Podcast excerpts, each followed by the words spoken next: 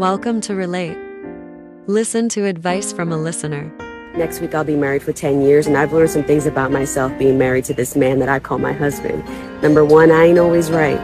You see, before my husband, I was living this very independent, can't nobody tell me nothing type of life. And that was amazing. But when I got married, this mirror got put up to my face constantly, and I was forced to have self awareness, self reflect, and realize that I don't have all the answers and I ain't always right.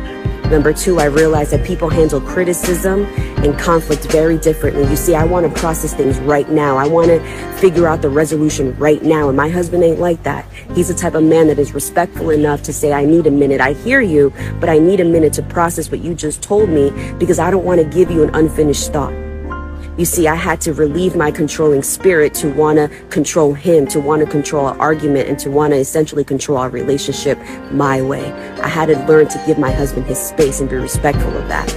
And number three, I learned that love isn't about horoscopes matching and love languages and none of that. You see, I learned with my husband that real love is surrender. Real love is stripping yourself and figuring out who you actually are, unpacking your trauma and figuring out who you are at your core so that you can be that for yourself first and then be the best version for them and your family. True love is forgiveness. True love is raw, it's real, and you don't want to miss it.